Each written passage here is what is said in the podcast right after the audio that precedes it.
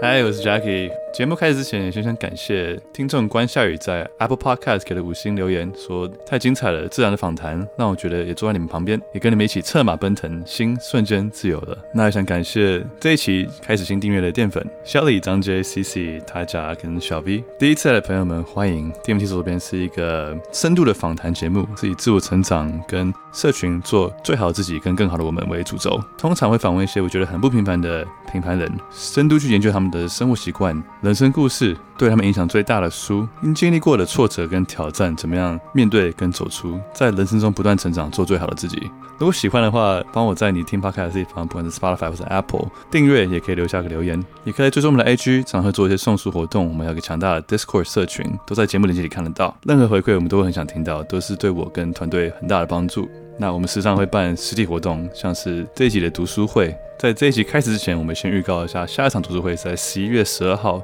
读的是《沉思录》，是两千多年的罗马帝王写的书，至今仍然非常经典，也对我人生有非常深大的影响。报名链接都在节目栏里面。那我们线下见，然后开始这一集的读书会。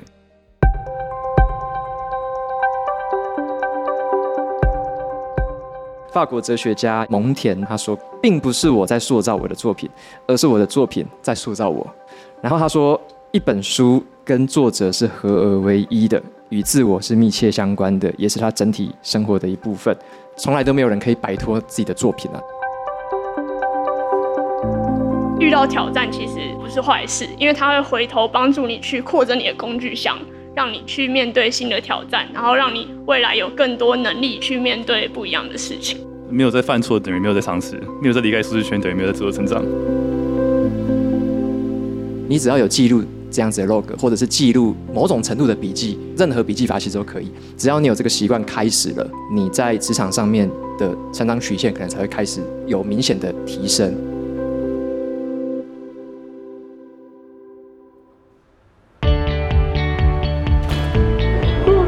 加速中，请握扶手，站稳踏梯。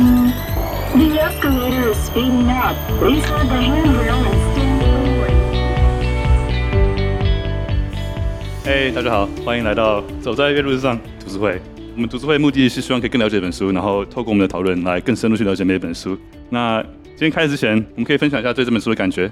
我读这本书是第一次读，然后我觉得蛮耳目一新的啦，因为它。虽然说有包装的哲理，可是它主要很多是骑摩托车，然后横跨美国大陆的风景嘛。然后觉得它好像跟之前我们有读过一本叫《流浪者之歌》，对不对？那《流浪者之歌》是比较是好像第三人称的角度去描写，可这本书蛮特别的。这本书是从这个骑摩托车的叙事者本身，其实就是作者本身嘛，他的第一人称的角度在讲话，所以就会感觉好像是。我们在他的视野里面跟着他骑着车，然后听他喃喃自语，这样对，所以我觉得还蛮有趣的。然后我在看的过程中，没有想说特别想要去呃理解什么哲学理论的东西，但是我就觉得他有讲到一些可能是二元理论啊，或者是有一些呃不同价值观的冲突的那个地方，我就觉得蛮有趣的。好，那我先简介一下这个作者，他本身是一个哲学家跟作家，名字叫做罗伯·波西格。好，那波西格他是在一九二八年的时候就已经出生了。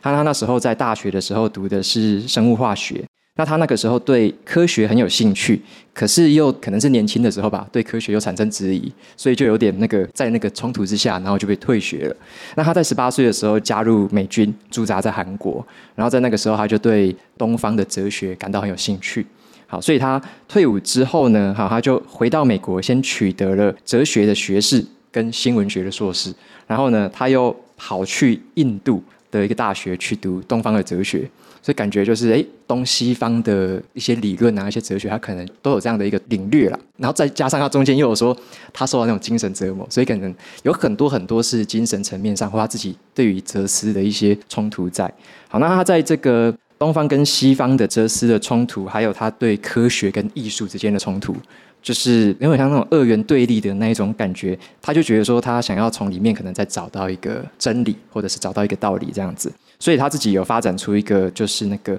quality，可以翻成品质。那我读的这一本是翻成质素。那他谈的这个品质的这个形而上学这个哲思，是被那个学院就是被打枪的，就是不被人家接受嘛，所以他就说他就是有点精神崩溃，打击很大啦。然后后来甚至作者本人是进了精神病院，被电击治疗这样子。所以其实在这本书在读的过程才发现，哎，他在里面讲的那个角色有很多他自己的影子，他甚至是有很多就是他自己可能是不同时期的身份在对话这样子。所以这本书呢，他应该说他在接受那个治疗之后啊，后来他觉得说他想要把他的理论写成一本书嘛。然后就好像写信给一百二十二家的出版社，然后全部被打枪，然后只有一家说：“嘿，那我们试试看。”所以他就开始带着他的儿子骑摩托车，好像这个旅程之后，他就写出这本书，然后就是我们现在看到的这一个。对，所以整个背景是这样，就是我们也可以把它想成，它就是作者自己的一个角度去把他的旅程跟他的哲思全部融合在这本书里面。简单的背景是这样子啊。对，然后书里面我觉得他一开始有一个地方我觉得蛮有趣的，就是他说。如果是美国，对不对？你要横跨美国大陆是很远的一个旅程嘛。那他有一个描述，我觉得蛮有趣的。他说，如果你是开着汽车在展开这个旅程的话，其实你是被包在一个密室里面，因为汽车是密室里面。然后你就会觉得你很像是透过车窗在看外面的景色往后走，就好像你是旁观者，就是你站在旁边，然后去看这个世界一直 passing by，一直一直流过去。但是他说，骑摩托车的时候。就不一样了，因为那整个观景窗就消失了。你等于是你，你整个进入了这个世界，你是沉浸在这个世界的，吹过你身边的风，然后你看到的石头，你看到的草木，就是你是一个在这个地方用真正是第一人称的角度去参与这个世界。所以我觉得这个描述还蛮有趣的。我因为我自己没骑过重机啊，因为我也没骑过那种挡车之类的，所以我不太能深刻的体会到说他所谓那一种沉浸感是怎么样。那人家不是跟台湾骑摩托车一样感觉吗？好像不太一样，在台湾骑机车的那个不安全感是大增哦，交通的对对对压迫什么的，用路安全。但我我觉得就是，嗯、呃，因为我是喜欢开车的人，很喜欢开长途这样。但是我觉得他讲的骑车跟开车，可能我们在台湾体感上不会有那样的感觉，可是应用到很多地方，他就是在讲说你是旁观者，还是你想要成为一个在这个故事里面的角色。因为这这我印象蛮深刻，因为我大家有些人可能知道，我在那时候在美国离职之后，我也是环美，几乎到每个国家公园嘛。然后作者开了十七天，那我开了一年，所以哇所以我看这本书真的是超级超级有感。它里面讲到一些可能在不同的城镇看到不同的人，然后对他们那些不同的人的互动之间的一些想法，说，哎呦，就你会观察到一些很微妙、很细的东西，然后你会心里可能做个笔记。然后我之前在台湾有单车环岛过一次嘛，因为像他说的，就是跟车子很不一样。我是整个沉浸在那个天气、那个空气、那个所有的感受之中。然后我觉得那个感觉真的跟开车差很多。然后作者在书里面有讲到，他在一些小城市的时候遇到的人，他们之间的互动，虽然那边的人跟大城市比，就是他们之间的距离非常的远，但他们每个人的之间的互动都越近。所以他到大城市，你看到大城市里面的人，每个开车经过的人脸上死死的表情，他就觉得说，哦，那个距离越近会让人越孤单，距离越远相反。然后很多他就是这个是回到他科技带来的一些效果嘛。那我自己在旅行的时候也觉得很奇妙，就是在美国开车的时候，很多会 road rage，就是开得很恐怖，什么 LA、纽约都开得很恐怖。然后在中部的时候，你两个车这样开过的时候是会打招呼的，我就觉得哦，太可爱了，就每个人开过经过就哎、欸，我们两个就哎、欸，就很可爱。然后我在欧洲，好像是意大利，然后就是很热的时候，然后卡车在山坡上互相经过的时候，直接互相泼水，从车上泼出去，就用用用那个什么呃水瓶的直接这样泼对方司机或是乘客的水。然后说我坐在驾驶的旁边，然后我就在那边睡觉，然后被泼水，然后开着，突然就一盆水泼到脸上，然后全车都在笑我，然后我觉得哦太太太好玩了。Anyway 就是 就是不同地方那种不同那种体验，对啊对啊。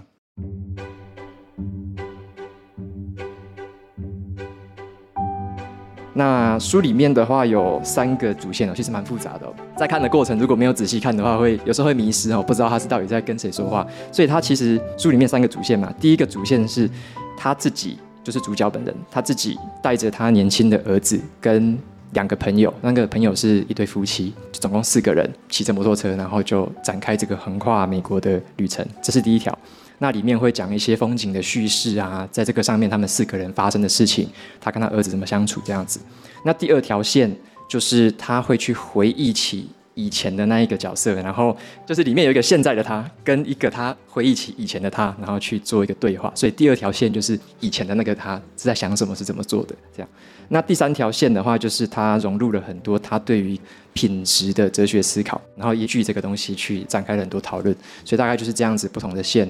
交织在一起。对，然后。我们也可以从它里面有两个对立的词哈，就是一个叫古典的嘛，然后一个叫浪漫的。它里面好像一直在讲，他跟约翰是截然不同的人。像作者他本人，他就是比较属于古典派的吧。像他看一个电路图啊，他看一个这个机构，他会看到它底层的零件的运作方式怎么修，很理性的一个思考嘛。就他称这个是古典派的。那他那个朋友叫做约翰，然后约翰的话，他就是反正你车只要能骑就好了。他看到的是。摩托车的整个外在，他看到的那个外观，所以他骑的是比较好像是 BMW 很好的摩托车，但是他就在乎的是，哎，怎么骑，然后骑起来怎么样，所以他看到的比较像是一个更用直觉的、跟外观的一个外显上的一个方式去看待这东西。但是，当然书里面作者他用他的视角，我觉得他有对约翰提出了一些批判嘛。可是其实或许因为我们看不到约翰的视角，或许在约翰的眼中会觉得作者干嘛这么。鸡毛蒜皮的事情都在那边弄，像像书里面有一个例子，我觉得蛮有趣的，就是他好像说有一次他的摩托车某个部分坏掉，然后要装一个叫填隙片的，就是要把一个缝隙把它填起来，然后约翰就会觉得说，哎，这个应该是要找那个料件嘛，就是要找那个原本的那个 parts 来来去填，但是作者他很懂里面的内行的那个道理，他很懂他底层的那个逻辑，所以他就说，哎，你就拿一个随便一个铝片。对不对？他就拿一个随便那个，对，好像是那个饮料的那个，直接把瓶的那个，对对对，直接把它拆下来，你就可以用了嘛。但是约翰就觉得莫名其妙，我的这台车是 BMW 哎，对不对？你你怎么 对你好意思拿一个那个饮料，饮料对饮料罐来帮我修车？他会觉得很奇怪。所以我觉得这两个观念好像在两个人的视角，好像都不太能理解或不太能接受对方为什么是这么想。一个是看到的是表面上的存在，一个看到的是内在的一个含义。看世界的角度就是完全不一样。他有段也讲说，我们两个看的是同一个东西，对。然后，但是我们想的东西从出发的角度跟观点是完全完全不一样，所以等于是看了两个不同的世界，但都是同一个东西。对。然后他批评约翰很大的一点是，当车子出问题的时候，约翰想到第一件事情就是说啊，去找人帮我修，我不要碰，我手不要弄脏。对。那作者他的个性的讲法是，东西出问题，我去听这个声音，我去了解可能是什么地方出问题，我是不是可以自己去修？然后他连看那些。维修工厂里面的人都看得出一些维修的人是不是有知识，还是他们只是在那边随便乱玩？啊、呃，所以我觉得这本书它很有趣，它从摩托车维修的角度，跟旅行遇到一些困难的问题，跟刚一起旅行的人身上观察出很多细微的每个人看世界的角度跟人生哲学，然后进而检视自己看世界的哲学，怎么去分辨这个世界。而且我觉得他这边很酷的是，就是我把它归纳成理性跟感性，看起来是很冲突的，而且故事中也是用很冲突的故事去表达这些概念。但我看完之后，反而会觉得他故意用冲突的故事告诉我们说，他只是两个不同的观点，但他其实没有冲突，只是取决于你的立场在哪里。对，我觉得你是感性的理性，会从啊那种大公司离职的人，多少都有点感性的冲动，非常非常感性的冲动，通常是感性的冲动做一件事情，然后用理性的方法去补救的。哦，有点像。哦，谢不离职怎么办？应该说你。应该说你要做离职这决定，如果你从理性理性的角度去分析，幸灾乐祸。哎，我这也是，也是吧？我猜我猜 Jacky 应该也是吧？就是你从理性的角度去客观分析，哎，离职应该是不好的决定。如果啦，对，理性应该是不应不应该离职啊，感性就觉得该离职。对，但是你如果从感性去思考，对啊，人生苦短，对，生命就这么一次之类的，你感性那个一进来，你就会觉得我现在到底在干嘛？那种感觉。然后只有某天再去面对这个理性要处理的东西。对。有听众想分享吗？大家有没有什么就是关于理性跟感性，或者对这本书的整体的看法，想要跟我们分享？对这本书的感觉？哦，没有，我刚刚其实觉得蛮好笑的。他就是刚刚讲那个感性冲动，然后理性要弥补这样。对啊，我自己是就我自己创业，我也是感性离职，然后接下来灾难就来，哎不是，接下来就开始启启动啊，那怎么怎么怎么再继续下去？那像我刚刚只一个 quick thought，我觉得感性比较像是就是要找出那个 right thing。然后理性是那个把那件 right things 要 do right，对，就是这样，有一点抽象，但是就是应该大家应该都常听到，那就是我们要找出那个对自己来说是对的事情，可是我们要用理性把它做对。Do the right things, do things right。对对对，那就以开，比如说。感性来说，比如说想离职开一个完美咖啡厅，好，那接下来就要开始去思考怎么青年贷款，怎么找地方，然后现在年轻人离职率又这么高，一言不合又会离职，对，那一堆事情就会就会接，对对，就会接接下来，对，真的是蛮缺工。对，当然我不是开完美咖啡厅啊，举我朋友例子，对，所以我觉得这中间是一个蛮蛮复杂的过程，就是我觉得它是 back and forth，就是你有时候会呃，比如说离职完然后开咖啡店，觉得哦很开心，然后就哎怎么招不到员工，然后接着开始自我怀疑，我这样做是不是错？然后又从理性又变感性，就是他有时候不是这么二分法去区分说我们是不是一个理性的人或是一个感性的人。对，好，谢谢大家。环环扣，对，对，环环相扣。我突然想到，我之前有读过一本书，然后他是说，如果感性不存在的话，其实就不会有理性。就是感性是很本能的东西，但是理性是我们为了解释给别人听才有的一些。呃，形式啊，或者是文字、言语这些东西。但是如果说没有理性的这些文字，其实大家会说有些人是用直觉思考，可能会直接把它跟感性画上等号。但我自己会比较偏向说，感性或者是直觉，只是那个人不知道怎么用理性的文字表达出来，不代表他是不理性的。对啊，你刚刚说没有理性，没有感性，这个我蛮认同的。道家说的那个嘛，没有阴就没有阳，没有黑没有白，没有高没有低，一切事物都是两极，一体两面。然后这本书作者就讲说，OK，你可以把世界刮成一体两面，但是我们怎么把这个一体两面东西结合在一起，就是接下来要讨论的品质。品质。然后我想，OK，先第二个问题，大家觉得品质是什么？你怎么去定义品质这个东西？欢迎欢迎欢迎，请上请上。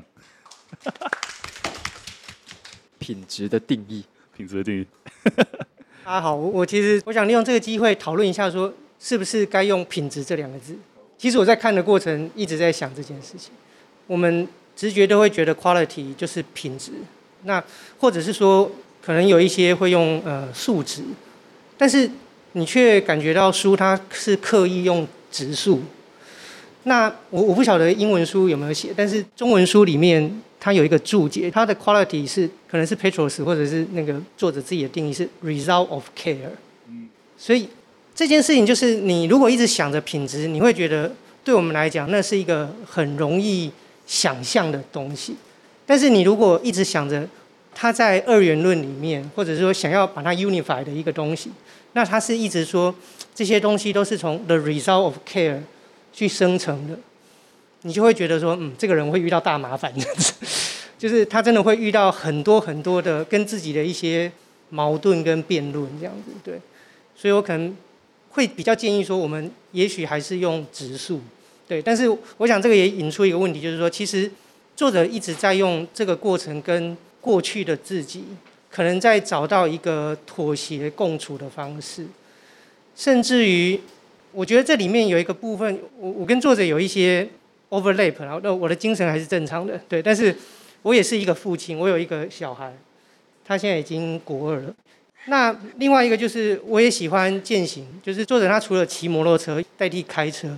他中间在 part three 的时候，他跟他儿子是一起爬山，然后呃，我就觉得说，其实在这个过程当中，有很大的一部分，他的主轴是透过很实际的这个旅行，在跟过去的自己。做对话，甚至于想办法让自己在这个儿子面前活下去了，因为它里面有很多剧情是在梦到他自己已经在棺材里面，然后隔着玻璃看儿子，所以这个父亲其实有很大的一个成分是很 nature 的，就是很爱他儿子，但是他也有很多自己思想上想要突破、想要爬上那个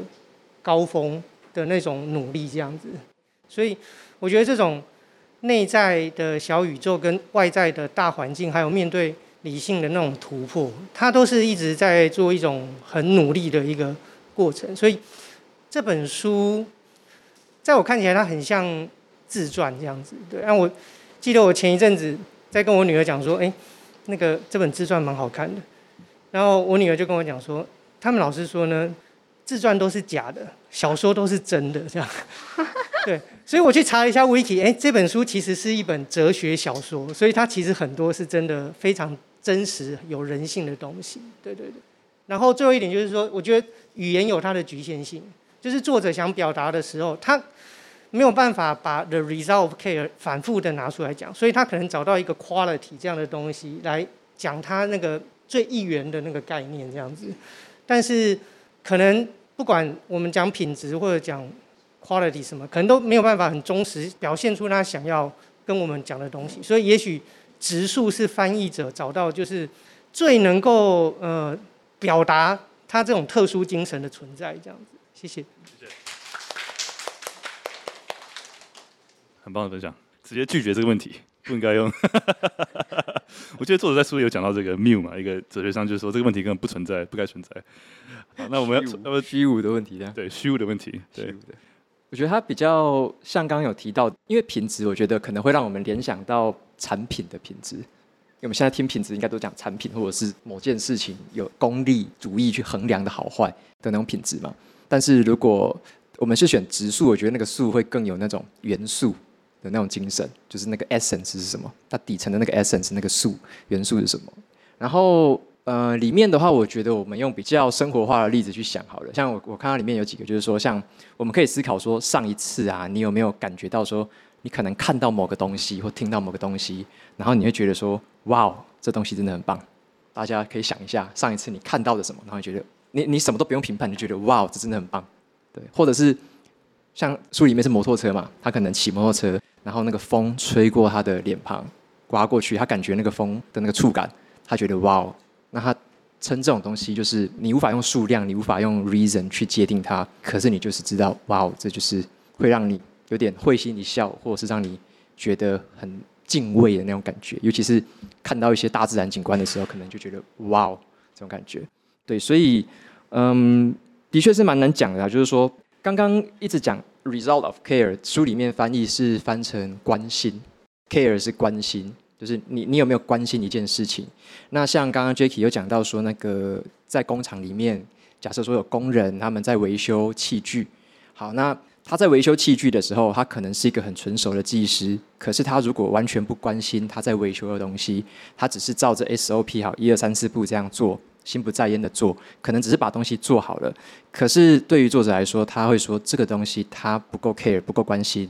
那也就是说他做的这样子的一件事情。他是嗯没有品质的，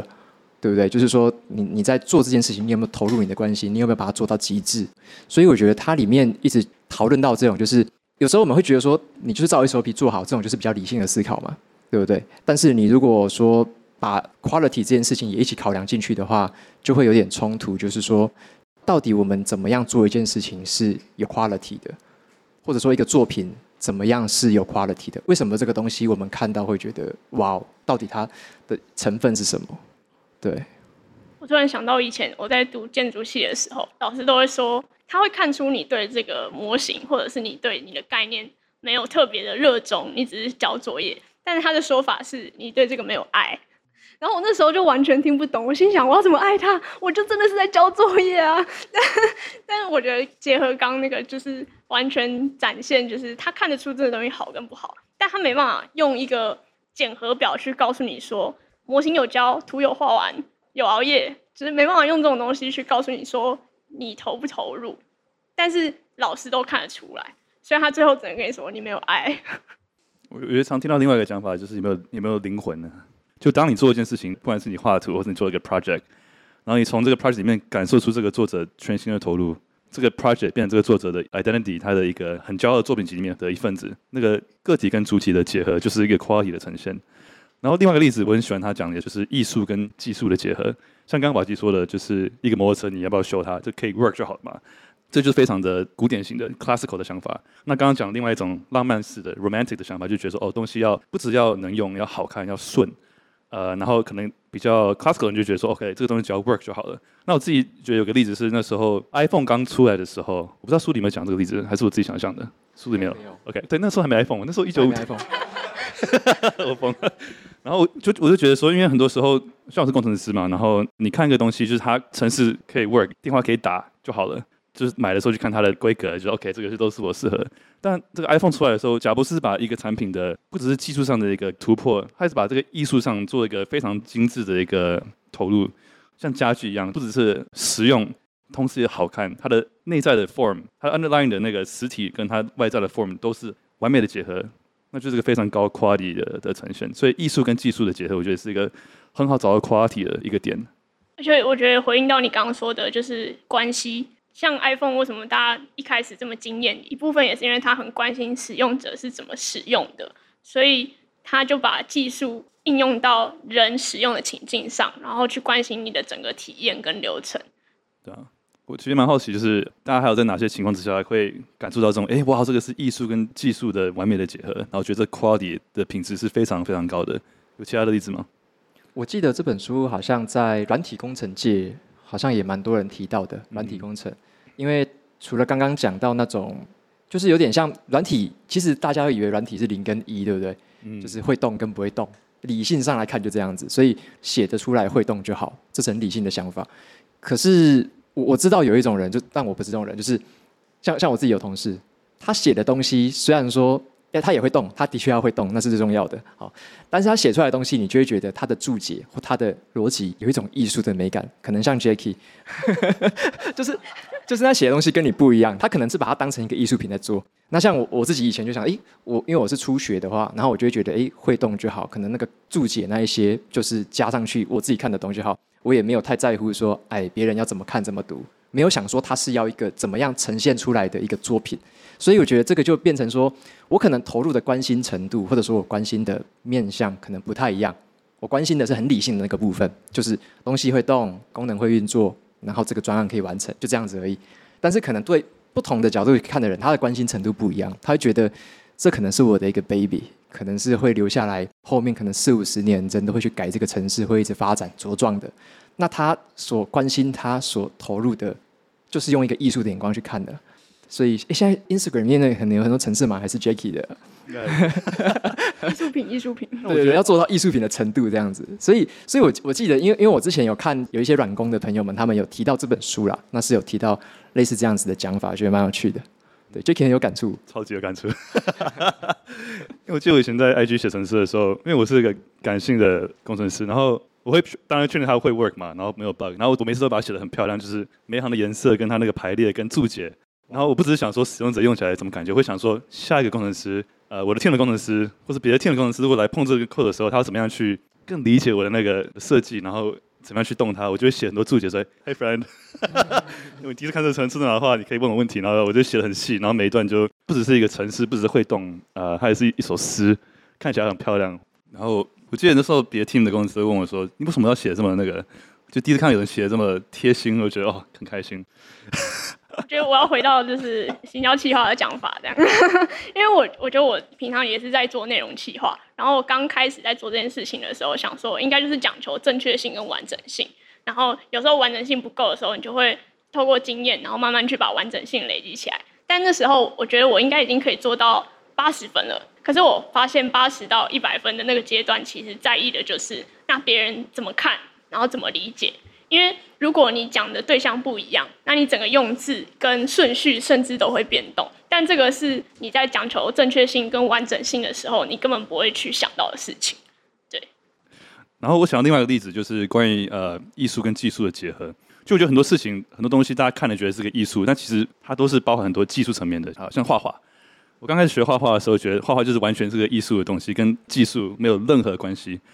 但我发现，就是我的艺术老师，他那时候在纽约的艺术老师，他是油画老师，他是完全就是艺术学院出来的。那我是工程学院出来的。然后我们在交流的时候，就很多有趣的点。就算我是一个什么都不懂的菜鸟，他是画了一辈子的。但是有些关于技术方面的东西，就像是你画一个东西的时候，它的那个 perspective 的线，对，它每个线你怎么样让它可以去啊角度是对的，对，你画一个大楼的时候，它每条线的角度其实都微微的不一样。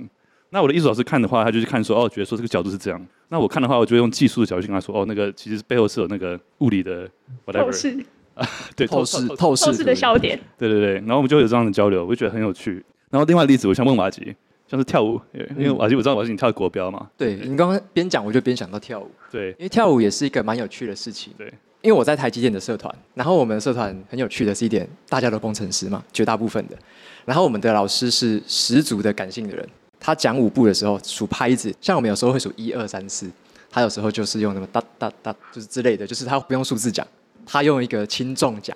好，然后我们理工人就会觉得，嗯，我我想要知道的是几分之几拍，二分之一、三分之一、四分之一。然后老师就说，哎、不是，是这样数，然后就跟着他数，所以我们就要跟着他数。然后还有一个很好玩的是，像我们在学步子，有时候，哎、你的脚可能要外八一点，你会站得比较稳嘛。然后老师就会说，哎、你就站这样子。就是这样站这样子，然后就会让我们看说你要学就站这样子，然后就找某一条线，然后就说哦就是这样就是这样。他说你要感觉是这样子，可是像我们理解一件事情不一样，理工人应该会问他说这个要几度？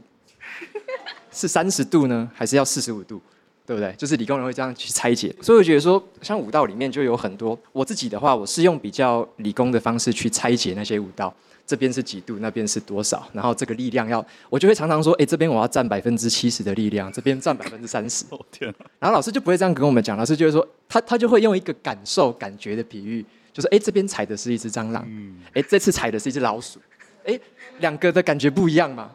之类的，就会让你感觉说，哎，踩蟑螂可能是要轻轻的碰一下，哎，如果是踩什么东西，就要很重的踩下去。不要碰到我！对对对，所以所以他就说，你就不要碰到，你就点一下就回来这样子。那我们就会说，不对，这个是我要踩可能零点二秒弹回来这种感觉。所以觉得说，哎，好像他也没有说绝对的你该怎么学或怎么用，可是最后他就是你你有这样子感性的一个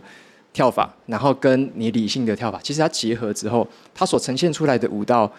其实会不会就是说我们说那个品质，或者说那个质素嘛？就像像我自己在 YouTube 看影片也是一样，我看很多舞蹈选手的跳舞，你就是一看，然后跟音乐你就一看，你就会知道说哇，这个 quality 赞。但是你看另外一组跳，你就觉得，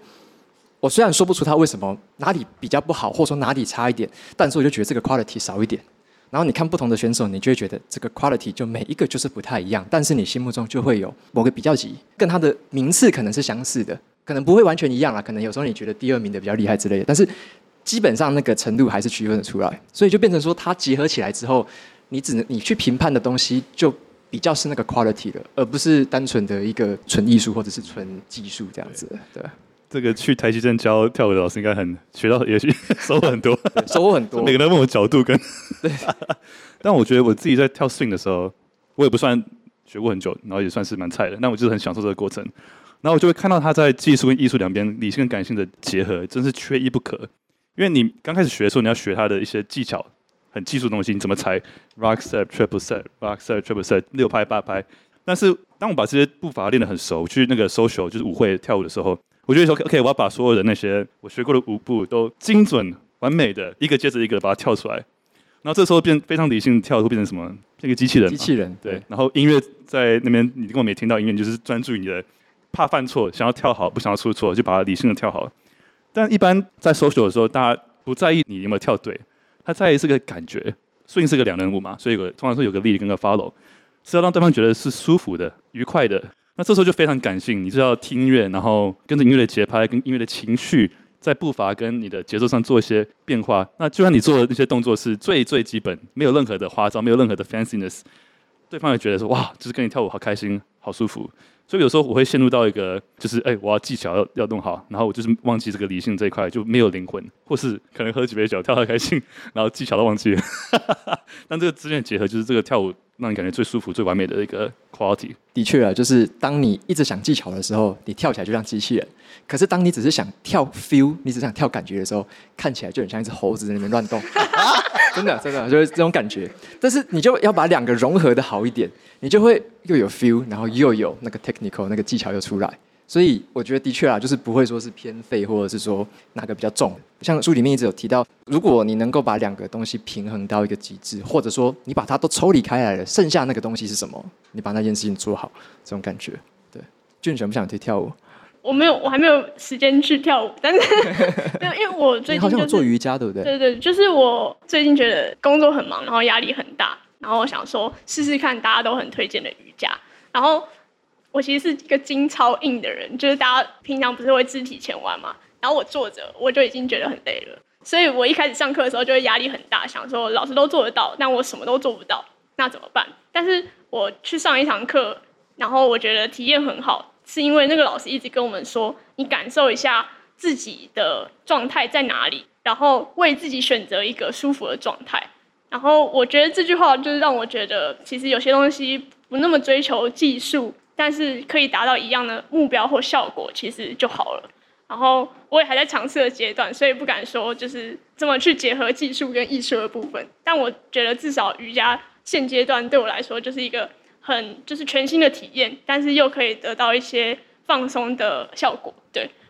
瑜伽我自己的感觉是。在像刚刚有提到的，就是你可能弯到某个角度的时候，你就弯不下去了。对。然后我就会受到，像我看教学影片，他就会鼓舞我们说，现在无论你做的，他不用讲角度，他说你弯的程度是多少，无论你弯的程度是多少，那个当下的你就是那个当下最好的状态，所以你就是在那个当下的那个状态去享受那一点点紧绷的感觉。对，就不用像他可能要做到那个程度，或者说一定要某个程度才是比较好。对，会感觉说享受在那一个你就做瑜伽伸展，然后去延伸的那个感受这样子。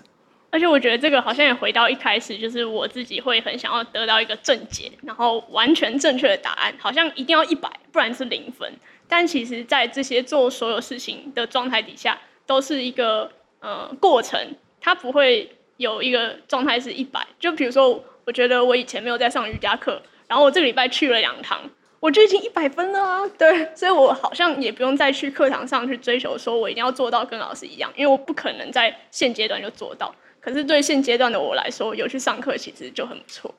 在书里面有讲到一点，我觉得印象蛮深刻的。他用画画当例子，他说：“你用什么方法可以画到一百分的画？你记得吗？就做到完美的自己，然后自然自然的去画画，就可以自然的画出一个完美的画。”然后这本书我印象很深刻的一句话是：“The real cycle you're working on is a 它 cycle 就是摩托车嘛，但你真正在 working on 的摩托车是你自己。当你自己身上很多问题的时候，你在工作或在修这摩托车的时候，你会把你自己的问题投射投射到你的工作上。所以不管怎么样，你工作你做的事情，你的作品会完全反映你自己内在的状况。所以这点我印象蛮深刻的。嗯，我刚好摘录到这一句话，跟大家分享一下。它里面有一讲一句话，就是说你想要画一幅十全十美的画吗？那其实很简单。你先让自己变得十全十美，然后再随心的去画，这样你就可以画出十全十美的画。那他说，所有的名家啊、艺术家都是这样子去画的。那无论是作画或是修车，都和你本身你自己无法分离。然后刚刚 Jacky 有讲到的是那个自己的概念，就是说里面一直在提修摩托车嘛。然后修摩托车，大家会觉得说是不是那种 SOP 的动作，或者是很理性的？它里面也有列了一些手册、一些步骤。可是他有讲到一个重点是，你在修的其实不只是摩托车而已，你在修的东西其实是你自己。啊，就说你在修的是一辆名为你自己的车。然后外表上看来摆在那边的摩托车，好像跟站在这边的我自己好像是不同的东西。可是他们两个其实是朝同一个质数去成长，或者是一起朝同一个质数去堕落。就有点像说，假设我自己可能我的内心不够平静，可能我有很多疑惑，可能我很多焦虑。我修这台车，我的质数就会堕落嘛，就会修不好，或者说修出来的东西它的质数是不好的。但我如果本身我是持续的，可能在提升，可能在精进，我很关心我在修的这台车，那我所修出来的东西，它的质数就会是一起成长的。他讲到一点是，这个机器反射出来的你，嗯，是最真实的你，不是一个你的 ego，你的 ego 就是你的 ego，中文是自我，自我意识嘛之之类的、嗯、ego 去，你可能想象自己想要的是什么样子，但当你在做一个机器工作的时候，这个机器反射出来你是真实真正的自己，呃，不是你可以骗人的 ego，呃，这个假的 ego。我觉得这是很奇妙，因为我觉得任何事情就是一个反射，你外在的行为、你的言行举止，其实都是你内在的反射。那会让我更理解说，可能每个人都有不同的故事，内心的不同的 struggle、challenge，然后会遇到不同的挑战，然后会反射出不一样的东西。所以不管是 kindness、work、love、respect，就是你怎么样对自己，你觉得怎么样对别人。那工作也是一样，怎么样的 quality 对自己，也怎么样的 quality 会出现在别人身上，让别人看到。嗯，对。所以回到刚刚说的嘛，就是你要画一个十全十美的画，你就要做一个十全十美的自己，然后自然的去把它画出来那样。我觉得这个也就是我们通常会去外面找资源，去得到自己好像现阶段没有的东西。但是我前阵子有跟一个领导力教练聊，因为我就问他说：“那领导力教练是什么意思？”然后他的意思是说，我们不是把东西交给你，是让你知道说你身上就有你需要的东西。对，然后我觉得也是同样反映这句话，就是他书里面有写说，你追求的是心平气和。而不只是把摩托车修好。我自己有摘录一个卡片啊，就是那时候我在写书的时候，也在寻找说到底要怎么样写一本书，因为那时候会有很大的压力，会觉得说写的这个书的好坏好像会决定我这个人被别人的评价那种感觉。对，所以那时候很多的算是自我疑惑嘛。对，那我就有摘录到一句话，觉得诶蛮有意思的，也分享给大家。不是书里面的，是我额外摘录的，就是。法国哲学家有一位叫蒙田的哲学家，他说过的。他说，并不是我在塑造我的作品，而是我的作品在塑造我。然后他说，一本书跟作者是合而为一的，与自我是密切相关的，也是他整体生活的一部分。任何人都可以从我的书里面认识我，也可以从我的身上去认识我的书。所以就是从来都没有人可以摆脱自己的作品啊！你你做出来的东西，如果以书为例，那就是书可能就等于你，你可能等于书。那你可能做的作品，可能做的专案，是不是我们就把一部分的自己投射在我们的作品里面？这种感觉，像刚刚君有提到的，当你心平气和的去完成某件事的时候，那个事情展现出来的成果，就会是心平气和的你所完成的。啊，如果你是很浮躁的，觉得诶很忙，很没有时间，想快点把那件事完成的话，那就对应到刚刚我们提到的，其实你可能没有这么关心那件事情，所以会想要快点把它急着完成。随便做一做交差就好了，那并不代表我们很关心，而是我们其实没有那么关心它的质数，或没有那么关心它的 quality，想要把它快点了结。对，所以好像可以去思考一下这样的观念。我突然觉得人生的意义好像就是 quality。的确啊，它里面也有提到人生的，无论是选择朋友，诶，选择到很棒的书友，很棒的读书会的朋友们，选择跟谁相处，或者说你做什么抉择，是不是依据 quality 在做抉择？如果是依据 quality 在做抉择，你会选择一个诶，可能很 fit，或者是让你觉得诶，可能有成长潜力，可能有一起发展、一起茁壮潜力的 quality 的对象或者是事物去投入，那自然而然你就是选择 quality，对啊，嗯，我觉得很多时候选择 quality 也是一个直觉，嗯，感直觉，因为你当你说在做一些事情，你突然觉得啊，好像这做东西有点哪里不顺，或是哪里好像不太对。那你会发现这件事情越来越没有 quality，然后你跟这个 object 的之间的关系也是越来越疏远。那你就从 quality 身上可以察觉出什么东西是你真正想做不想做，或哪里有你还看不出来的问题，表面上还看不出来的问题。就像很多成功学的书，他可能会说帮助创业几步骤啊，或者是怎么样。但我猜啦，他们一开始就是在写故事的这个人，一开始一定也不是照着这个步骤走，他们一开始一定是照着他心中觉得好的方向去做。然后有一个好的结果之后，再回来写这本书。所以我觉得，像 Jackie 讲，就是我们其实做所有选择，好像都是在追求心中的那个品质。但是，应该没有人可以一开始就定义说那个品质好是好在哪里。那你怎么去感受这个品质？怎么去察觉什么事情是对你感觉是高品质的？有没有人开放？让有没有人想想回答？好，呃，品质这东西，我觉得那有点像是，因为我刚刚听到俊友分享说，就是。他那个建筑作业，老师会说那个东西没有灵魂。然后其实我们自己在做东西的时候，一直都会有那种，哎，好像这个东西好像可以再更好的那种感觉。所以我觉得，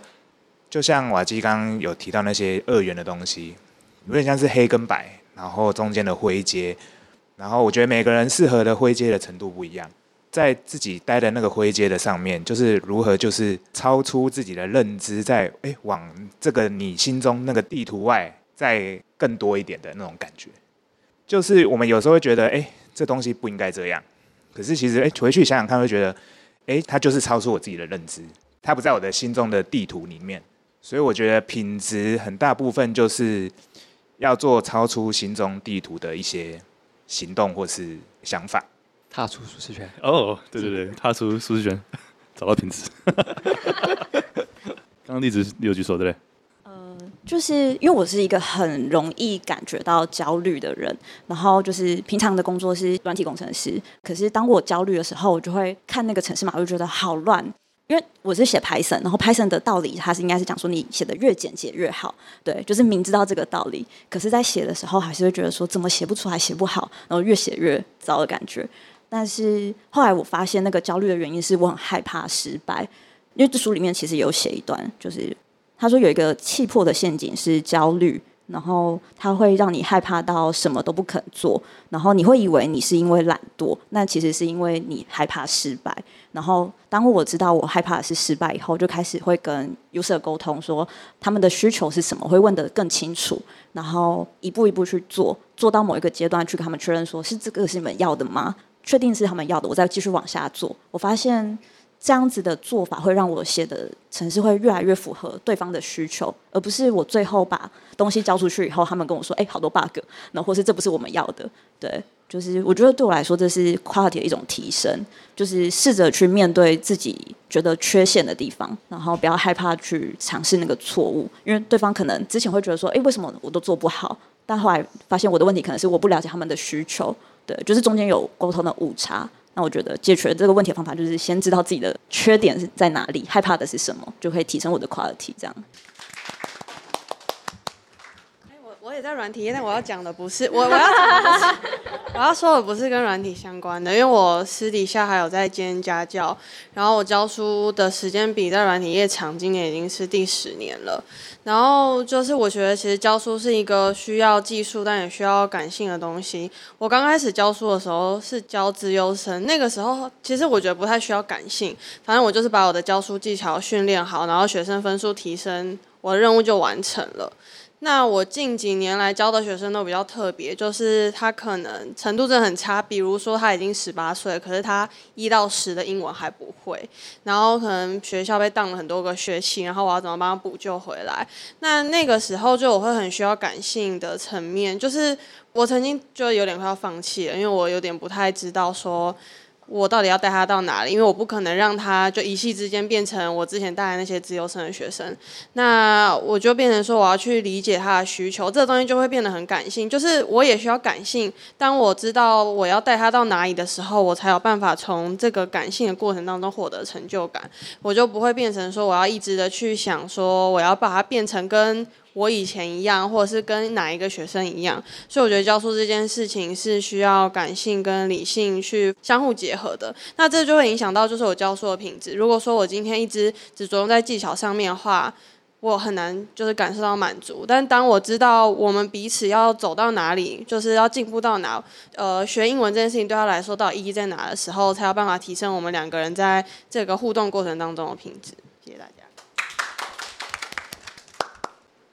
大家好，我是 Alex。然后我本身现在从事的是保险业。那那我自己本身在呃理性感性这一块比较大的想法是，尤其在旅行嘛。你假设我们今天真的想要去某个地方，假设是瑞士好了。你尤其理性的话，你就会说，哎，我今天要搭几点的班机？我今天要买多少钱的票？哪个票比较便宜？等等之类的。那真的在旅行过程中，你更多的体验是感性的。就是，所以其实人很多时候就是感性跟理性其实是存在的。我不觉得是一定你谁有比较多的感性或理性。那如果说假设以金融业背景来说，像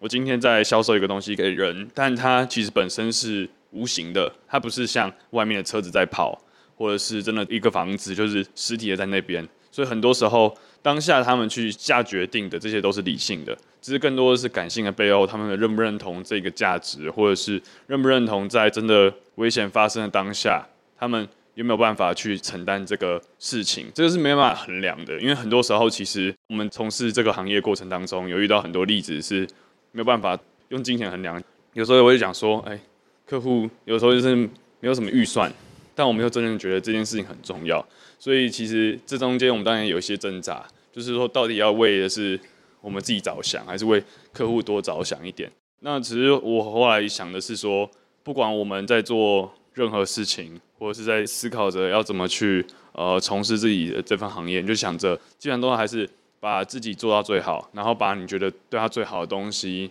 交给他，那我觉得就已经很棒了。大概就是这样子。谢谢 Alex。哎，大家好，嗯，我觉得我应该是一个感性爆棚的人，就是我人生就是。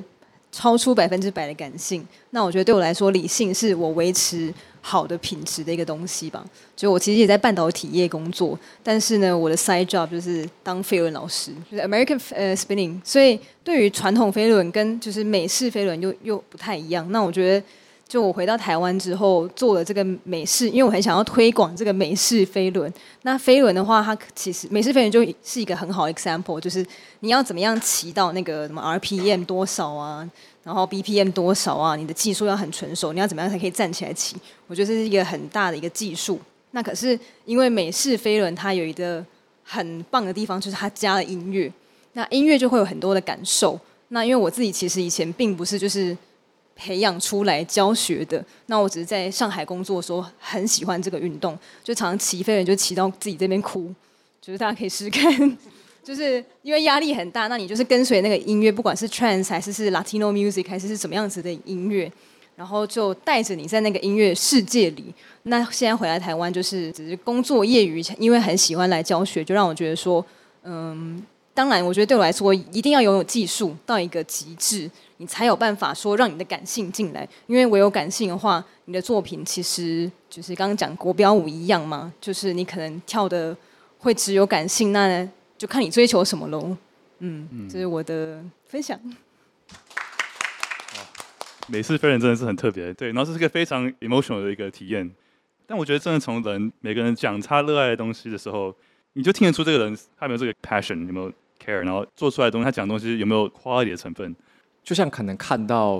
例如说看到文章也好，看到影片也好，看到任何形式的作品，就是你我们可能第一直觉吧，就是书里面有提到那个直觉，你就会知道这个有没有 click，有没有那个火花有没有跑出来。对，我觉得另外一个很棒的例子是摄影，摄影也是啊，摄影也是个非常技术的东西，它就是光圈大小、快门、快慢，然后你的 ISO、sensor 敏感度都是很技术的东西，你要去懂每这几个之间怎么搭配嘛。但是很多人很懂这技术，但他拍出来的东西就是完全没有灵魂，嗯，啊、呃，就是一个很死板啊、呃，我是在 follow 一些固定的法则。有些人会说很匠气，技术都有达到顶标，但不知道为什么就是看不出好在哪里。哦，对。对啊，然后很多人就是有些人拍照，他用个很烂的相机、手机，whatever，但他就是那个那个眼睛，他有抓到那个一个美感，有捕捉到一个故事，那故事带了一点感性的成分在，你就觉得这个照片哇，好棒哦，很酷。然后当你看一些很专业的摄影师，但是拍摄东西就是这个啊，就是观光景点就这样，然后你就没有什么感受，就像明信片这样，对对之类的。呃，对，我觉得这个就很非常明显。对，然后你就就是你要技术跟故事的结合，它会拍出来的照片才是一个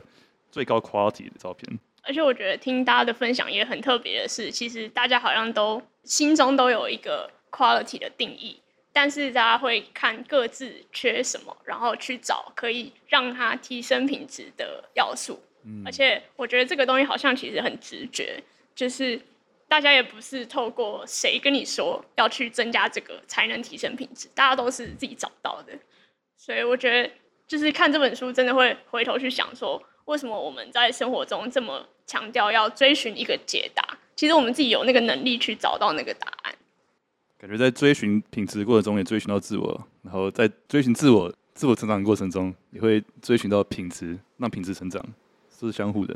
可能有一些判断是在自己可能内心早就知道，或者说一直存在着一个你如何去判断或如何去欣赏一个事物。嗯。但有时候我们可能会听很多教条，可能说啊，这个就是要。follow 什么样的规则，这个就是要符合什么条件才叫做好。那我们可能听的很多这样的规范之后，就会影响到我们原本内心对于我们心中那个 quality 的认知吧。那如果说撇除掉那些事情的话，什么是我们自己认知的？对，好像书里面就一直提到，呃，往内心看，往内心找这样子。我觉得另外一点，我觉得可以去分辨 quality 是你的能量，你自己的能量，因为这个是很准的东西。就像我们现在在聊书，那我能量是在提高中的啊，就是我觉得，因为觉得这个过程沟通过程很有 quality，嗯，呃，那你不一定是要一定要在一个读书会，或者你可能在路边聊很深的东西，这个对话是个很高 quality 的对话。啊，突然就觉得哇，我能量很高，嗯哼，啊，所以我觉得从自己的身上的能量就感受出一件事情的 quality，像刚刚骑飞轮，会觉得哇，那个感觉那 quality 是很高，从他讲那个形容这个飞轮的过程，就觉得这是一个有 quality 的东西，嗯哼，嗯哼。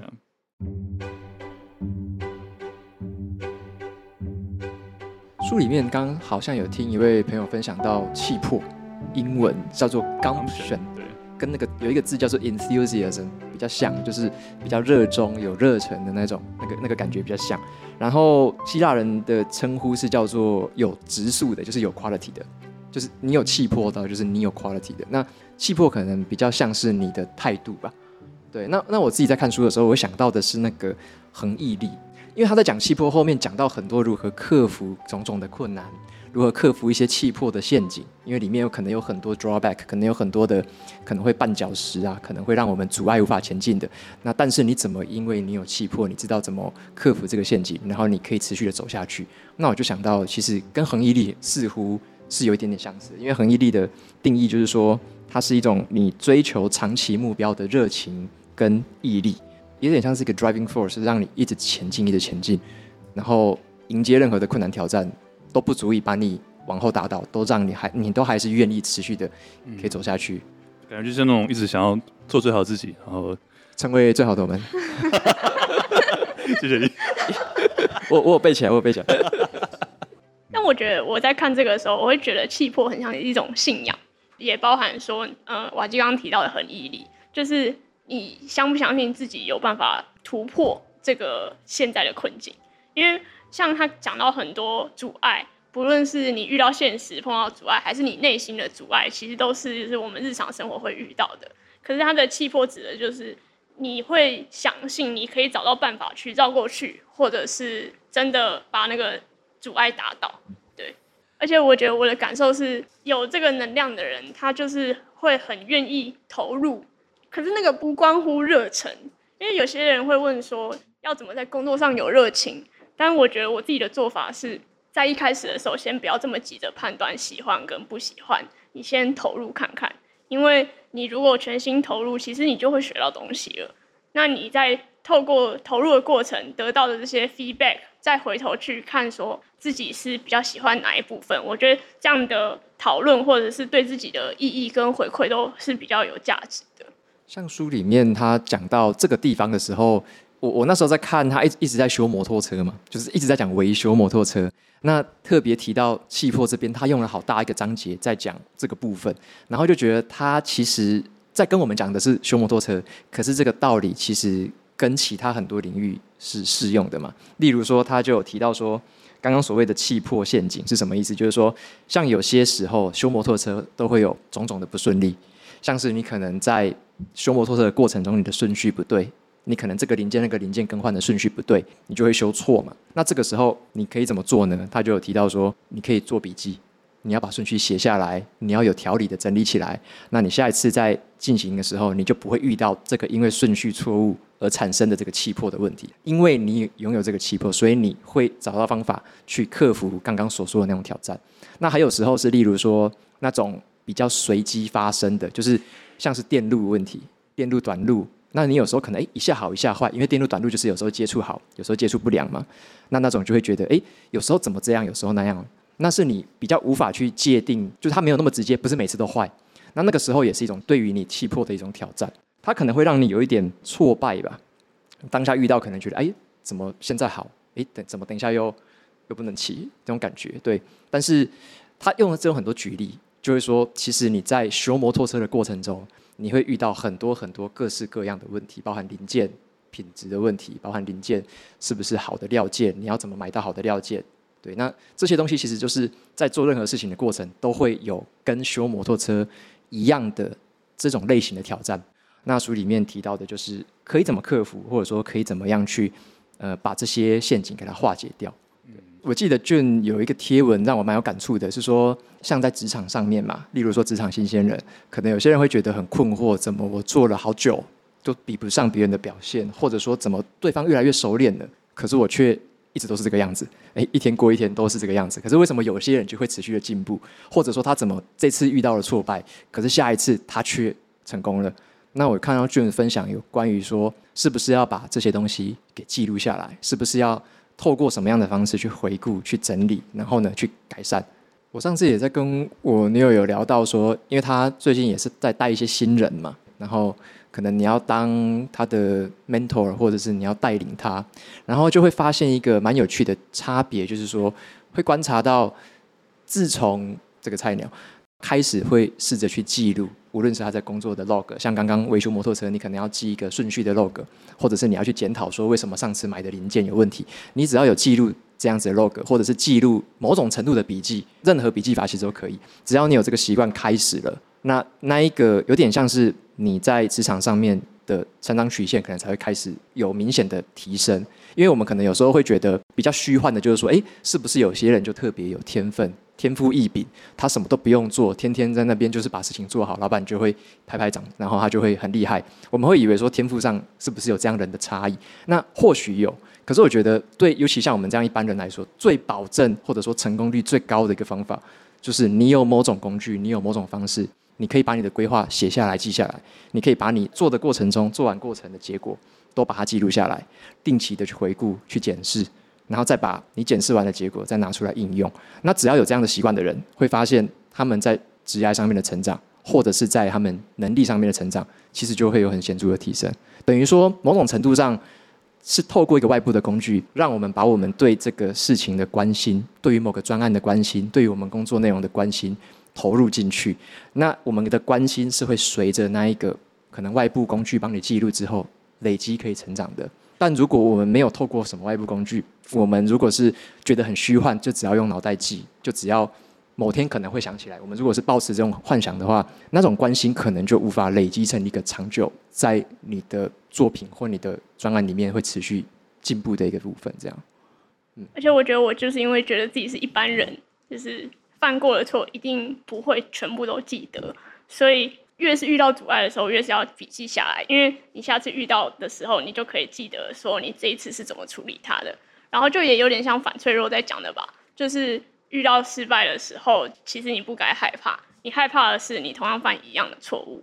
然后我今天早上也看到一一句很不错的话，就是不要一直犯重复的错误，但是要尝试犯新的错误。因为就是书中有讲到，就是你得到新的认知，通常都是在你遇到没遇过挑战的时候，而不是你一直做熟悉的事情的时候。所以我觉得，就是做工作笔记这件事情，也一直帮助我建立一个信心，是遇到挑战其实不需要害怕，然后也不是坏事，因为它会回头帮助你去扩增你的工具箱，让你去面对新的挑战，然后让你未来有更多能力去面对不一样的事情。没有在犯错等于没有在挑战吗？没有在尝试，没有在离开舒适圈等于没有在自我成长。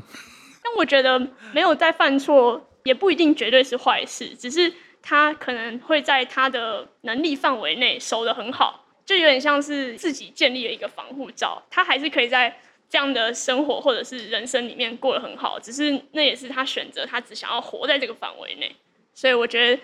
比较像是每个人对。品质的追求不一样的时候，你对人生的边界或者是扩展的程度也就不一样，就变成你要怎么去定义自己的人生。嗯，我很喜欢刚刚你们分享的，你们都说就是写下来这件事情，会去真的把一些笔记写下来的人，是真的一定都是多少有某种程度上的 care，right？像我最近开始一个每天日记的习惯，然后就会写一些呃，可能跳舞学到的东西，或是跳舞要进步的地方，都记下来，然后可能画画的时候会笔记说哪里。没有画好，哪里的基础功需要再好一点，就会更有规划性的去进步。然后下堂课就会知道问什么问题，然后吃饭的时候知道看什么 YouTube 影片来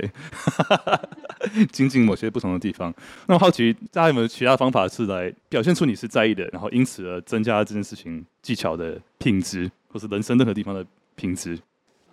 嗯。好，我想先分享我对于犯错的一个听过的很棒的一句话。他说：“当你第一次犯错的时候，它是犯错；但是当你第二次犯错的时候，它就是一个选择，就是是你选择二度的犯这个错误。”所以我觉得呼应就是刚刚，如果你有记录下来，它是一件很好的事情，因为它会记录说你过去呃是什么行为让你导致现在这个错误。所以当我们回顾的时候，我们就不会再第二次做那个错误的选择。再来就是我自己是怎么表现出可能在职场上或生活上的关心，我觉得就是有时候我会靠提问呢。我觉得因为提问就是反映出，哎，我对可能这个人说的话。因为我要认真听了，我才会有问题可以问出来，不然我就是哦哦这样子，对，就是其实我就没有在认真听他说什么话，所以我就也不会发自内心的对于他说的话的内容我有什么关注或是关心。对，提问是一个在就是观察吗？对，因为我觉得就是也是透过观察才会有问题想要问这样子。对，所以我觉得观察、提问，然后记录都是。嗯，对我来说是很好的表达关心的三种方式。怎么样观察？怎么样去观察？对，这算一种癖好啊？就是有时候你到一个环境，你可能还不想要马上，呃，进去到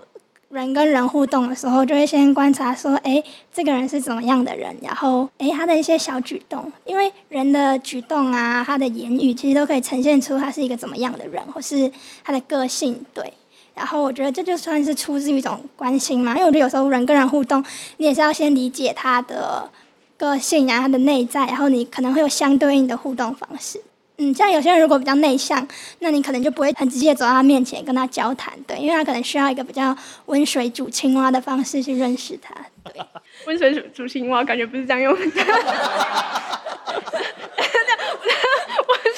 回应刚刚，就是我觉得很多时候我们觉得自己犯错是会针对自己，但是更多时候我们是要去关注这个情境，或者是背后的人跟角色，就在这件事情里面有哪些角色扮演很重要的角色。那犯错这件事情就不只是调整自己，而是调整你跟别人的关系。温水煮青蛙感觉是不好的，就是要把它煮熟哎。但是刚刚意思应该就是就是有些人可能会需要时间热热络熟起来这样子。因为我听过、哦，就是慢熟慢熟型的。对慢对慢熟的。我听过有一种解释是说，就是你在情感当中有时候要一种手段嘛，是温水煮青蛙。是帮他跳出来的意思吗？嗯。哦，懂了懂了。OK。好，我们我们懂。好。好，谢谢。谢谢分享。温水煮青蛙，学起来这个新的用法。这次读书会的注解，有摩托车，还有青蛙。嗯、大家好，我觉得我表现自己重视的一个最大的那个，应该也是像瓦杰跟俊刚提到的记录，因为我的工作是口译，就是在贸易公司做口译，那很多时候那个，尤其日本人他们。对，就是不同，就算同样是在关西地区的人，他们每一个人的，呃，讲话的习惯跟一些用字，有时候其实都跟我们在学校学到认知都不一样。那我没有去记录下来说，哦，原来这个部分对这里的人来讲是这样的一个想法，那我就会不知道说，那我下一次遇到类似在，比如说同样在大阪地区的人，他们对这件事情的定义是这样，那可是，呃，可能对京都的人来讲又不是这样的想法，就同样一句话，他们有不同的解读。就是这种很细致的语言上的表达的差异，你没有去记录下来的话，基本上，嗯，我们没有办法去体会，尤其我们不在这个文化圈。那我通常都会把它写在说我可以做的更好的地方，取代说哦，我今天没有做好的。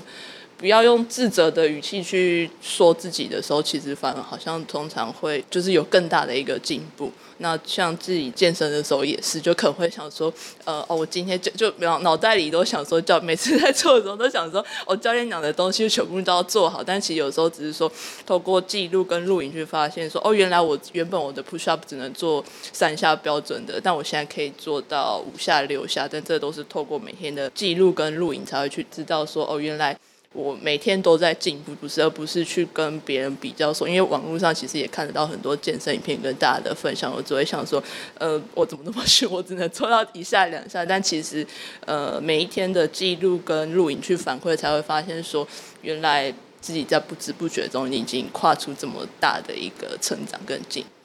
对，这个让我想到刻意练习。那很多人会想说，好像也有一个。类似的观念叫做一万个小时嘛，做一万个小时就会成为专家，或者就会很厉害。可是都会忽略了一个重点，是叫做其实刻意练习所说的那一万小时是有记录、有回馈，甚至有找教练、有找 mentor 去回馈你自己该怎么改进，是有这样的一个回圈的这种程度的刻意练习。你练一万次，你会变专家。可是如果没有这样的回圈的刻意练习，我只是做着某一件同样的事情，我照着 SOP 修了一万次车子，我也不会成为摩托车维修的大师嘛。因为之前好像一万个小时的理论推出来，大家都觉得说，哎，我就傻傻的练习就好了，傻傻的练就会某一天可能就会灵光一现嘛。但是都会忽略了那里面的关键的步骤，或者说，哎，你真正要怎么表达你对这个练习的关心。所以我觉得像刚刚有提到很好的是，记录除了写下来之外，也有所谓的录影。像我们在跳舞，也会把自己跳的那个舞序把它录下来，就每次跳个一两分钟，你就要把它录下来。你重播的时候，你才看得出来你跳的到底怎样嘛？对。然后我会感觉到，我们对于运动啊，对于这一些可能是比较休闲活动的，或者是比较这种技术上面的精进，好像都有这个感觉。我们或者说有些人就有这样的习惯，会去记录。可是对于知识工作者，对不对？就是其实我们广泛的来说，很多人都算是知识工作者。对，即使是你要你要送 Uber Eat，对不对？其实你也是某种程度的知识工作者，因为你会知道一些 know how，哪些点你要怎么接单，你里面还是有一些 know how 的。那很多人都是知识工作者嘛，可是我们如果都没有针对我们的知识工作做任何记录，没有针对我们的知识工作做刻意练习的话，我们也就只是一而再再而三的每天这样过，就算一万个小时、十万个小时，我们还是这样子的知识工作者，我们没有真正像是那种刻意练习的进步。所以我会去试着去翻转这个观念，就是如果我们都是知识工作者的话，那我对知识工作的态度有没有到达刻意练习的程度？我有没有去把我的知识工作那些 know how 那一些洞见有没有把它都记下来？那些该改善的有没有去记下来？如果我没有的话，那我只是跟过一天算一天的人是一模一样的。如果我没有记录的话，那像我自己很切身的例子，刚刚跟大家提到的是，所谓内容创作者，像我自己定位，我是一个可能是内容 content 的创作者嘛。那 content 的创作者其实很核心的一点，就是文字的掌握度跟写文案或写作的一个能力是最核心的。就是我们看到的可能是很多表象上的，例如说是不是很有风格，用字遣词很特殊、很刁钻，出片速度很快，是不是很搞笑，是不是很会跟潮流之类。我们看到很多外显的东西，可是其实他们的核心呐、就会是他怎么样去。琢磨他的语言的表达，甚至是文字的表达。那我之所以会喜欢文字，是因为其实文字啊，它是一个承载很多很多 communication 沟通的东西嘛。它可以变成各个形形色色的传播的媒介，但是它的背后的核心，它的上游就是文字嘛。所以当我很花我的心力去琢磨那一个核心的最上游的能力的时候，它所受惠到的就是我下游各个层面的东西。对，所以我觉得。包含你说投资理财也好，身体健康也是，饮食习惯、睡眠习惯，其实有些东西就是很上游的。那我们应该去分辨一下哪些是很上游的，然后去关心它，提升它的 quality。所以我觉得这个的确是可能比较技术层面啦，就是说到底要怎么去判断哪些是被归类成是上游，哪些是下游这样子。但我这边想提问，就是这本书有提到，然后之前在别本书也有提到，就是你做一件事情要精进到某一个阶段的时候，你一定会觉得开始觉得无聊。那怎么决定一个人能不能再往更高的层次走？就是他有没有办法去对抗这个无聊？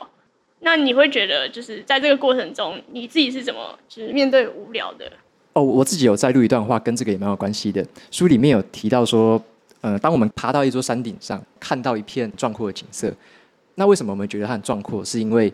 它排除了任何不必要的元素，例如说人造的。它没有什么人造的东西在旁边，它没有什么干扰你的视线的东西在旁边，它就是这么原始的，你看到的就直接是这个景色的 quality。所以对应到刚刚说的无聊，我觉得在我们可能很专注在某个小东西的时候，像刚刚我说的，我去琢磨那个文字，我该选哪个字的时候，其实那个过程有时候是有点无聊的，就是有时候你就觉得说。我不要这样选也可以啊，我就爱讲什么就讲什么，对不对？就是我如果想要把它快点做完，想要就是维持这个频率持续的产出，那我可以不要这么琢磨，我可以不要这么计较。但是我当我去开始去思考说，诶，我可能要真的要静下心来，我要自己把它讲出来，在心里面默念出来，然后念它的时候就要去思考，诶，到底要怎么选字，要不要换一个譬喻会比较好听懂？回过头来又会去思考说，那我为什么要做这件事？就是我为什么这么在乎这件事情的 quality？为什么我需要投入这样子？即使这个时间好像很无聊，好像一直 routine 要做，可是我还是愿意去投入去做它。那我就会再去回顾说，比较内心对于 quality 的追求，就是说我自己如果要推广阅读，希望说让阅读这个东西能够透过这些媒介让更多的人接触到的话，那精进这件事情就是必要的，对我来说就是必要的。我觉得就有点像那个。可能对恒毅力的定义吧，就是我会觉得说，诶，这个事情就是我真的很想要持续做，把它做好，要做很久很久。那我就知道说，我会面对到这一些无聊的情境，或者是 burn out 的情境，一定会一直发生。所以很多人问我说，会不会 burn out？其实实际上就是一直在 burn out 嘛，就是或者说一直偶尔会有 burn out 的声音跑出来。可是我就会用不同的情境或不同的故事去跟自己沟通，因为其实你在进步的过程，你就会遇到一个坎，当你突破了，你才会有所谓的进步。所以会觉得说。其实常常都会呃有点说服自己说，你现在遇到的这个可能只是某个小借口，你不想要面对这个无聊，你不想要再面对这样子重复的改善，那这个借口会不会让你停下来？或者说你愿意忍受一下当下这个不太好受的处境，然后你如果过去了，你又会变得更好一点，更好一点，更好一点。对，我觉得有点像是这种感觉。嗯，我记得在书里面最后最后一段，儿子问他老爸说：“我也要做什么？”然后他爸说：“你做什么都可以啊。”他说：“可是我要做什么？”然后他老爸后来就说：“做什么都不难，就是用对的态度去做才是最重要的、最难的，对吧？”所以我觉得，怎么样去培养自己，在学任何东西，不管是刚刚说的文字，或是工作职场上的东西，去培养出对的态度。我觉得那个态度一对，你做任何事情都会有好的成果嘛。那怎么样去找到这个态度？怎么样去培养这个态度？有没有人想分享关于这个态度，或是关于自己怎么样去刻意练习？刻意练习就是上台的频率，也是一种练习。对，就华华人比较，对对对。那我觉得，因为我刚好也想要分享一本我最近在看书，它那个书名蛮奇怪，它就让工作自由。因为我们一般想要自由，可能是财富自由。那如果喜欢吃美食的朋友，可能就是美食自由。那还在讲工作自由。然后写书的那个作者是一个网球教练，他其实最后有帮美国像 AT&T 就是财新五百大去做一些 coaching 是非常奇怪的事情，因为他就是一个运动教练，但是 AT&T 就请他去 business，就想到说刻意练习，因为我们可能刚刚有很多同学有分享说我们会害怕错误，那为什么我们会害怕错误？因为我们可能会我们会自我解读这个错误就代表我不好，会指涉到我不好。那他就比如说他会去 coach 高尔夫球员或者是打网球人，然后他们就问他说：“哎，你觉得高尔夫球是什么？”那每个人讲的不一样，像有些高尔夫球员就会说：“哦，这是一个非常高度压力，就是我们要挥杆，我们要计算这些东西。”然后他书里面有讲一个，就是他教别人打网球，他就是有教一个方法，就是如果你打不到球，一般初学者就觉得很 frustrated，可能打不到十次就想说。那我要结束这教练课。那他就是有教一个方法，是说，就是你去观察球碰触到地面以后，它往哪边弹。你不要想说你打到它，他就说你就去观察这个点，他每次往哪边弹啊，然后你身体往那边靠近一点。所以他讲的就是，有时候不是一个错误，就是可以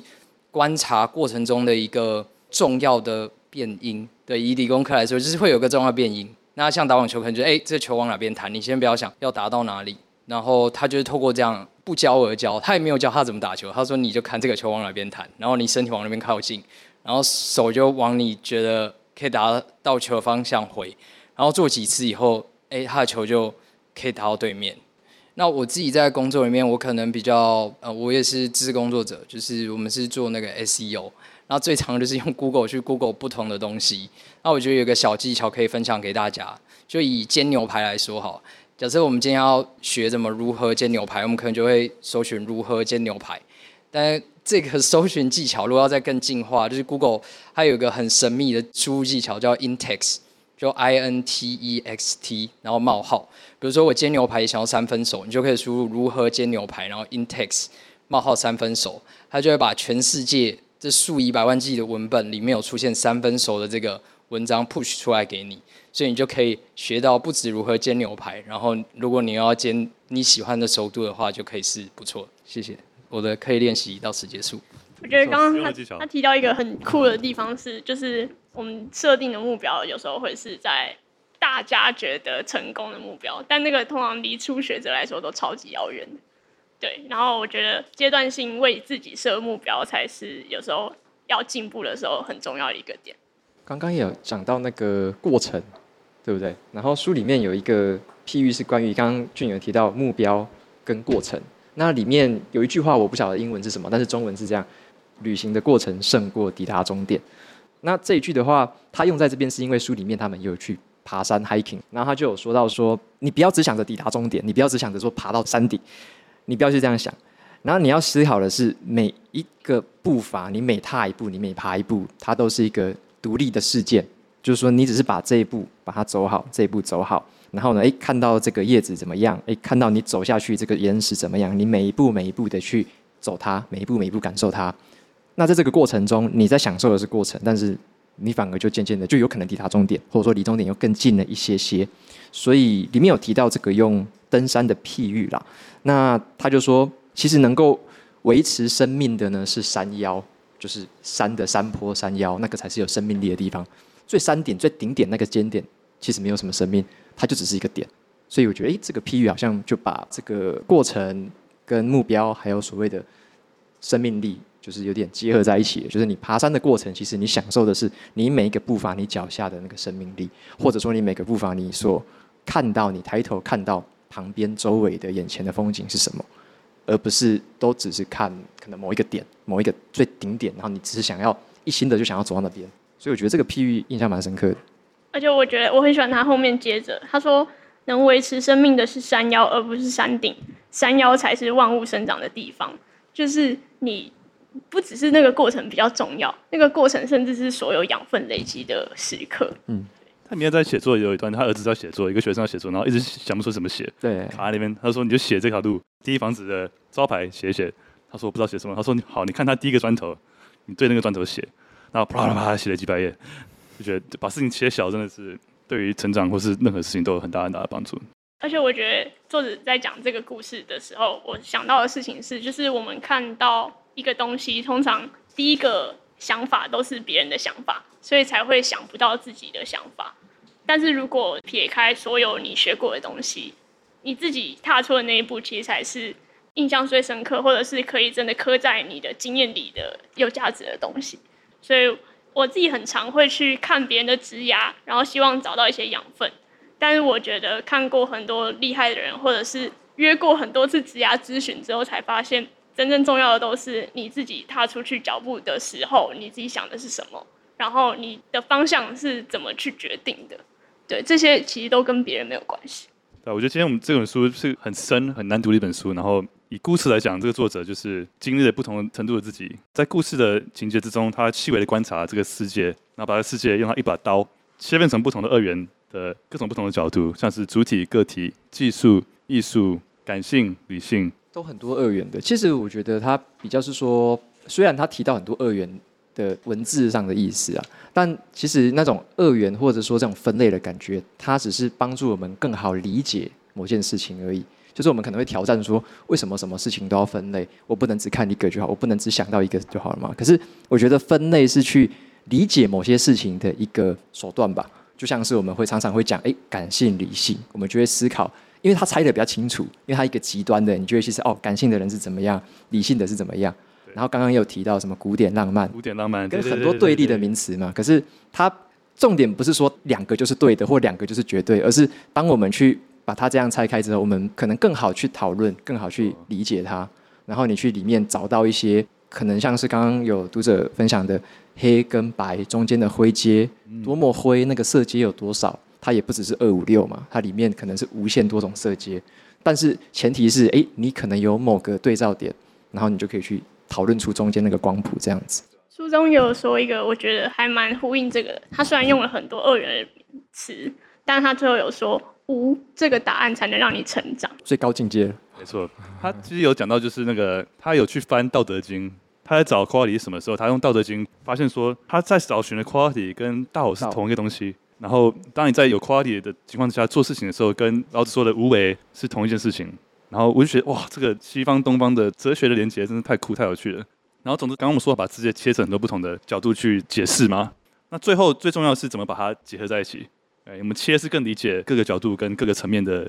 不同的看法。那我们当我们把这些不同这个世界的冲突结合在一起，就会找到我们所谓的 quality。然后 quality 不只是说我们感受一个事情、看一个事情，得知这个 quality 是高或低，它同时最重要的是一个我们自己内在的 quality 是怎么样，我们的 quality 是怎么样。我们对自己什么样的感受？我们在工作、在言行举止、在录 podcast、在做社群、在做任何事情上，都会反射出我们内在的这个 quality。然后这个 quality 最重要的是怎么样去表现？呃，你 care，你在意这个事情，你有去真正关心、真正去刻意练习，真的是打从心里把你的灵魂注入到你说的每一句话、你做的每一件事情。那你的人生、你的做的事情，别人的感受会感觉是个 high quality 一个的感觉，会想多跟你相处、多跟你学习。多跟你合作啊，所以我觉得这本书就是环绕这个 quality 这个东西啊，然后最后书的结局就是这个作者的两个不同人格，最后他以为发疯的人格又恢复了，然后最后那个人格说我们我们赢了，我们回来了，接下来一切都会没事的，然后他儿子就也因此而释怀了，他们之间的这个冲突也就因此而解开了。有没有哪里你们想补充的？没有，讲的太好了，太有太有 quality。好，这本书讲到这边。嗯，好，我们进入下本读什么？那这本是 June 提议的，所以我们请 June 来介绍一下。这本叫做《沉思录》，就是有一次读书会，Jackie 问大家看过最古老的书是什么，然后你就推荐了这一本。但我觉得像这类的书，就是你乍看之下好像不太确定在讲什么，但是你会从里面找到不一样的启发，所以也很期待可以跟 Jackie 跟瓦吉一起讨论这本书。你看过了吗？我还没看。哦、oh，OK。其实这本是我在很早。开始爱上阅读的时候读的那本书，然后我那时候读完写了好像四到五页的 A4 的笔记，可是我也不知道为什么就没有发表过。但是我觉得这本书影响我非常深，它是斯多格学派嘛。我觉得自从了解了这个学派，或者说了解，我觉得不用分学派，就是说了解了这个里面的一些哲学思考之后，我觉得我对于人生的态度显得很从容、游刃有余，而且不太会有无谓的干扰。或者说不会自己产生太多的忧愁或者是困扰。我觉得读完这本之后，其实有很多的东西我都会回想到这本书里面的内容，然后就释怀。所以我觉得这本书对我影响是很大。那也蛮期待下一次读书会跟大家做分享。谢谢大家。好，谢谢大家，谢谢。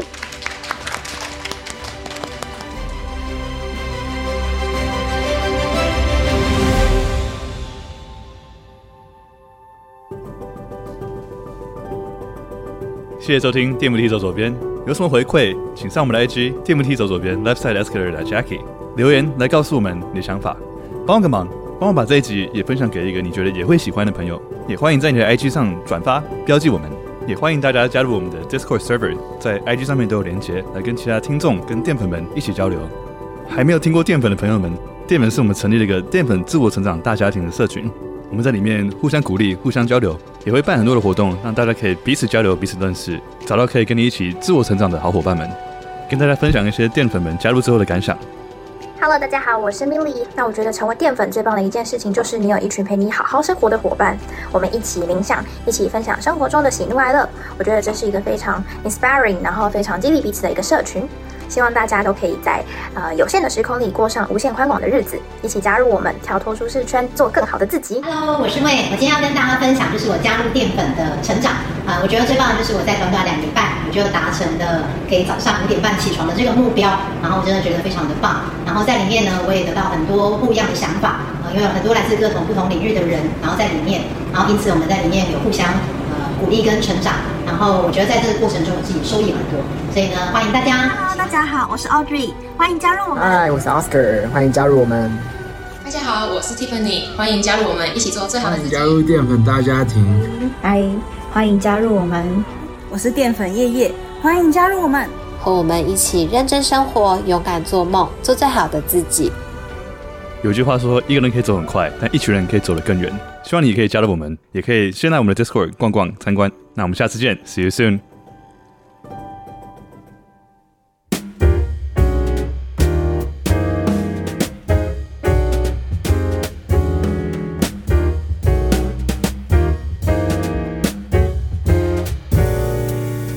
I think I'm in love. I never thought it could happen to me. Like an angel in flight, she came into my life so suddenly. I think I'm in love. I'm seeing rainbows in my skies. And I can't analyze why I fantasize when I look into her eyes. Now